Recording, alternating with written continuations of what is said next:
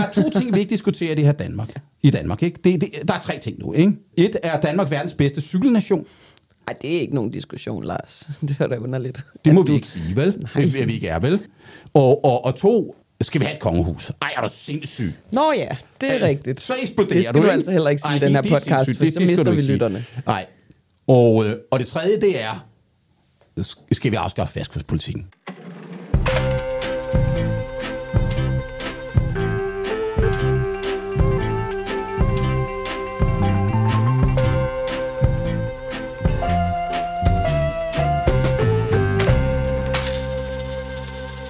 Velkommen til Boraghi og Pengedoktoren, der er tilbage efter et par ugers pause. Lars Christensen, som sidder her, min faste medvært.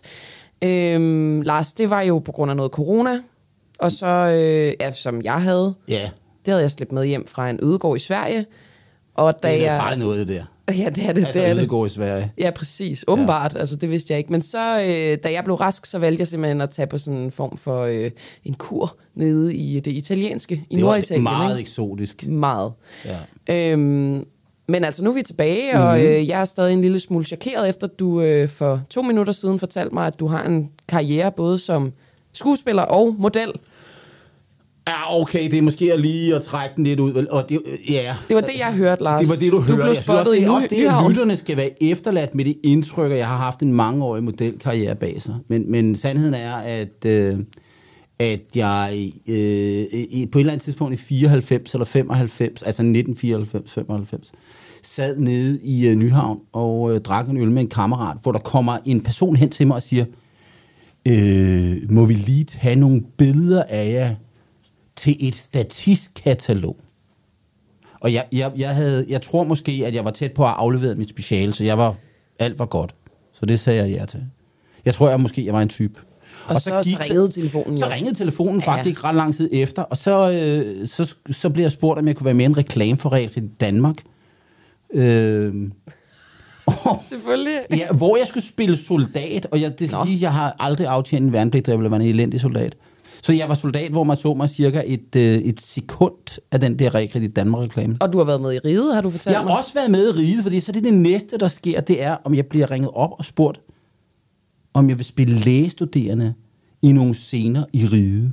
Så for dem, der har set Riget der tilbage i midt-90'erne, så kan man finde en scene, hvor Dr. Bondo, som han hed, får revet et eller andet ud af sig selv.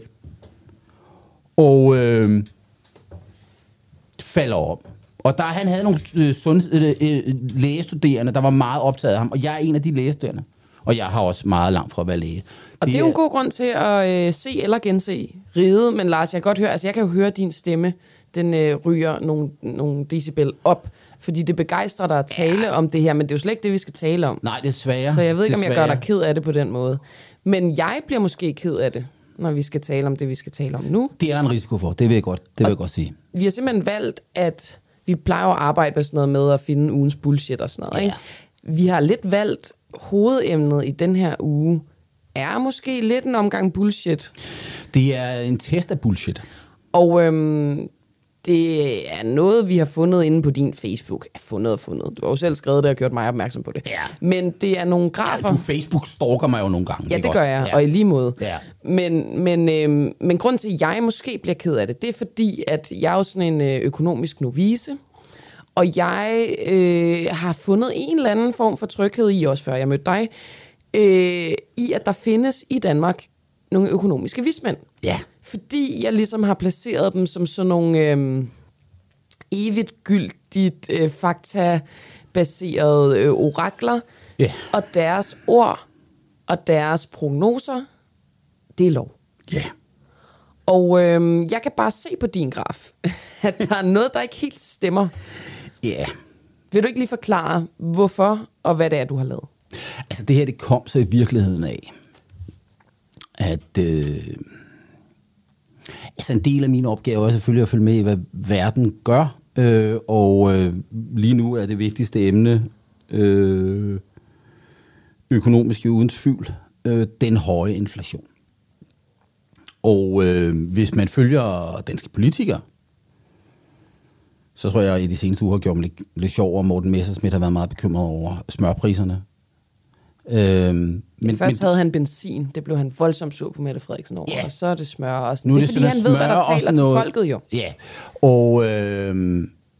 og det er jo klart, at hvis man spørger folk, så fortæller de dig, at det er fandme også forkert, at smørpriserne er steget så meget, og benzinen er så dyr, og hvorfor gør den det? Og det er jo udtryk for en ægte bekymring. Og jeg tror, vi skal huske på, at for de fleste mennesker, du fylder jo 30 år i år, så du er fyldt i 1992. Det har jeg lige fortalt dig, men okay, ja, det lyder som om, du kender mig rigtig godt. Jeg kender dig perfekt.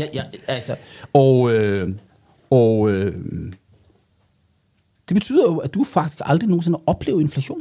Der har aldrig været rigtig høj inflation i Danmark, eller Vesteuropa, eller Nordamerika i den periode, som du har levet. Og fordi sidst vi oplevede, det var 80'erne eller hvad? Præcis, 70'erne? Præcis, 80'erne, ikke? Lige der i starten af 90'erne er der relativt høj inflation, men vi når ikke op i de der niveauer, som vi har nu. Og derfor er det jo et chok for mange, altså at lige pludselig så stiger noget sådan out of the blue ganske meget. Så udover at jeg har interesseret mig for, hvad det er, der bestemmer inflation og deflation siden jeg var 16-17 år. Fordi jeg, hvis man tager, hvornår jeg er født, jeg er født i 1971. Min barndom handlede om, når det reflekterede på, når de voksne taler om noget, at der var inflation, fordi inflationen var høj. Altså på et niveau, hvor der var noget, I ikke købte?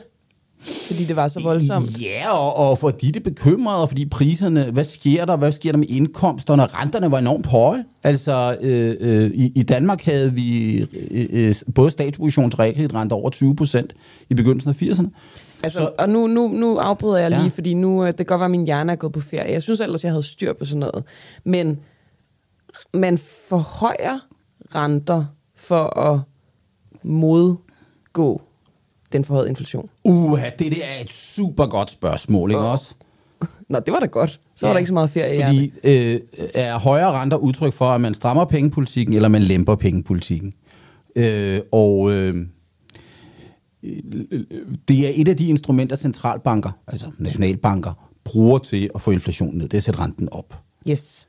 Men de renter, der er i markedet, altså obligationsrenter for eksempel, de afspejler jo også, at hvis jeg er investor, så vil jeg kompenseres for, at der er inflation i fremtiden.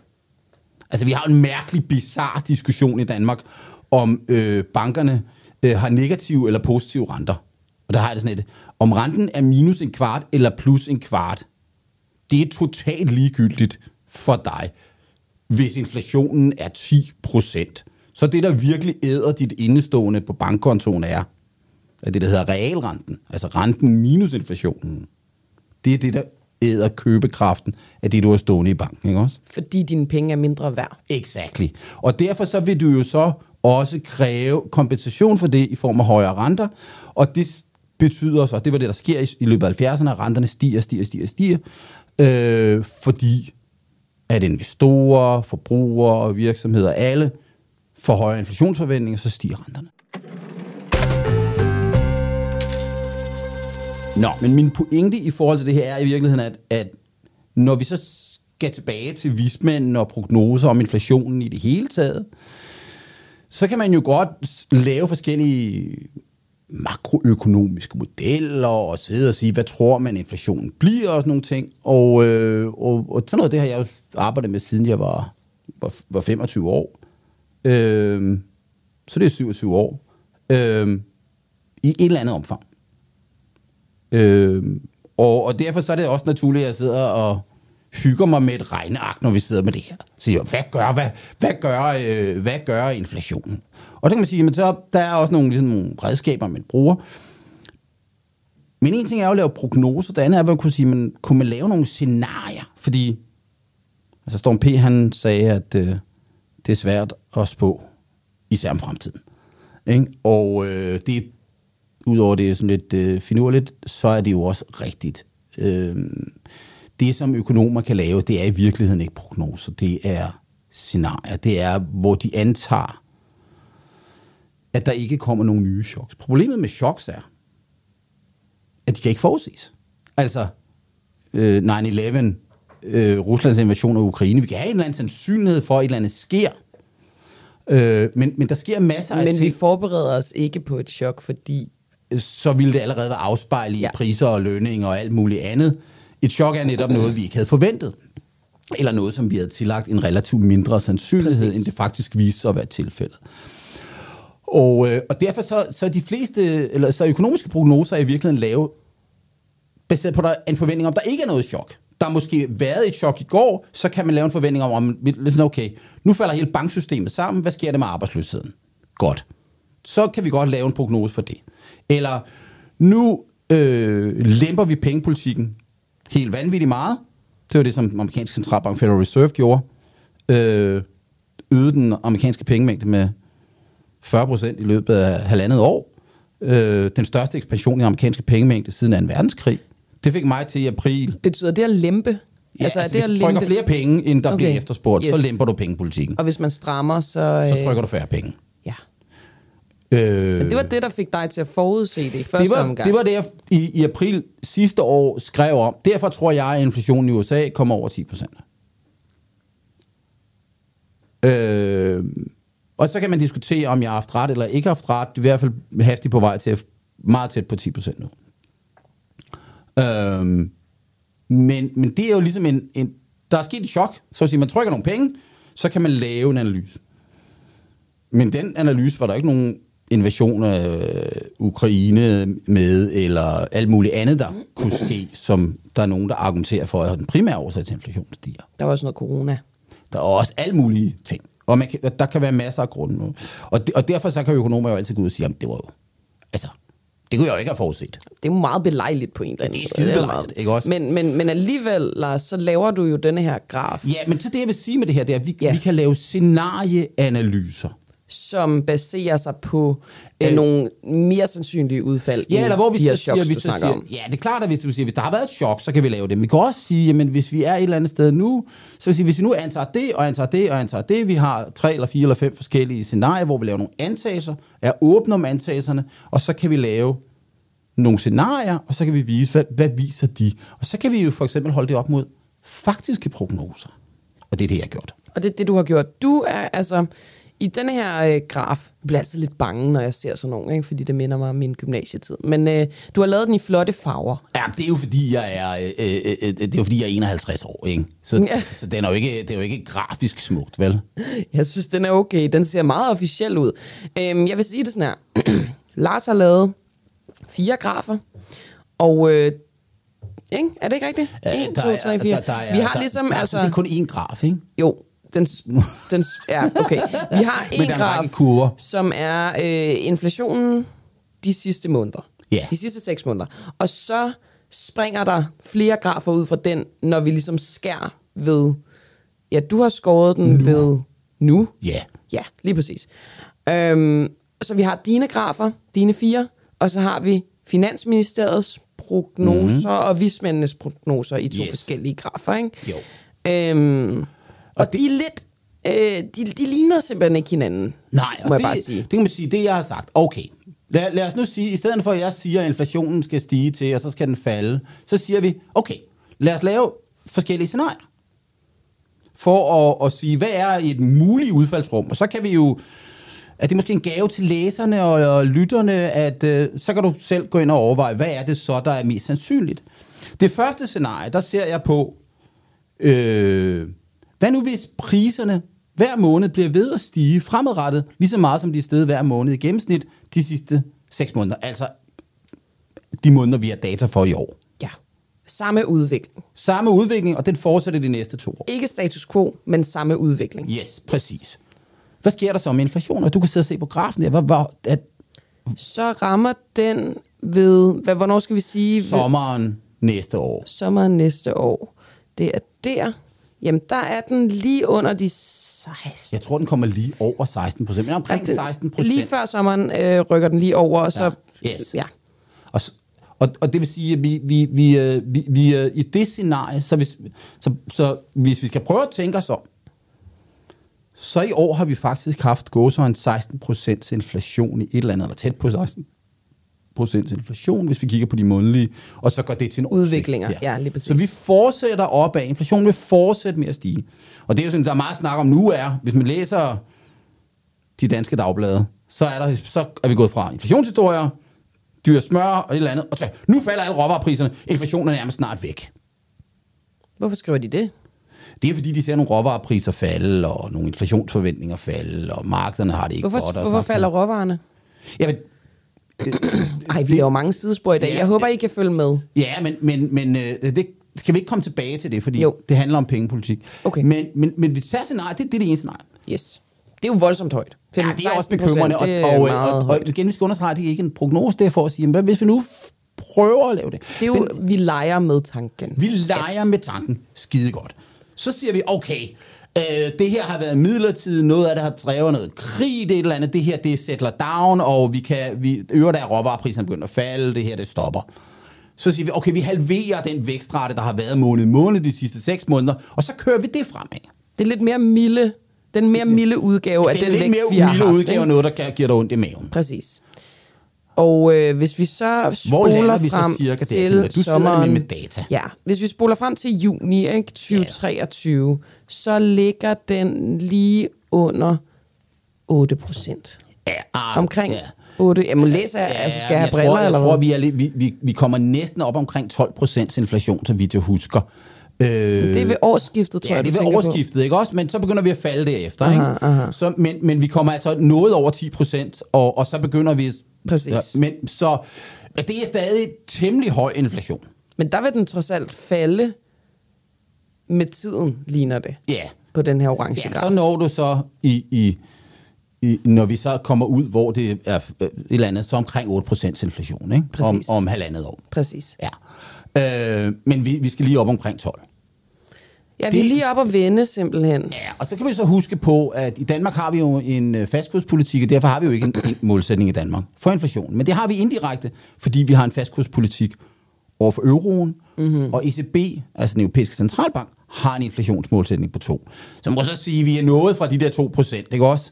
Jo. Når vi havner det er ligesom mit mål at løbe 10 km hver dag. Det går heller ikke så godt. Hvad så, hvis vi nu siger, og det er den tredje kurve, fra nu af, så stiger priserne med, hvad der svarer til 2% årlig inflation. Altså, nu stopper det.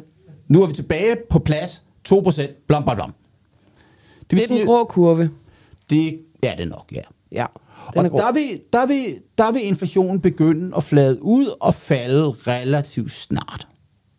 Ja. Men. Ja. Men faktisk... er vi jo så tæt, vi kommer tæt på 10% inflation alligevel i de kommende måneder, og så falder inflationen ned mod, så vidt jeg husker, omkring 8,5% ved årets udgang. Og så om halvandet år, så er vi nede i 2%. Præcis. Ej, der står her, jeg kigger altså på din, ikke? Au, jeg ser... 6. Altså den første i 6. Ikke? Ja. Der skulle det gerne, altså 2023, skulle det gerne være nede omkring det der, ikke? Yeah. De 2%. Og det er klart, det er fordi, det er fra nu af, at vi antager det her.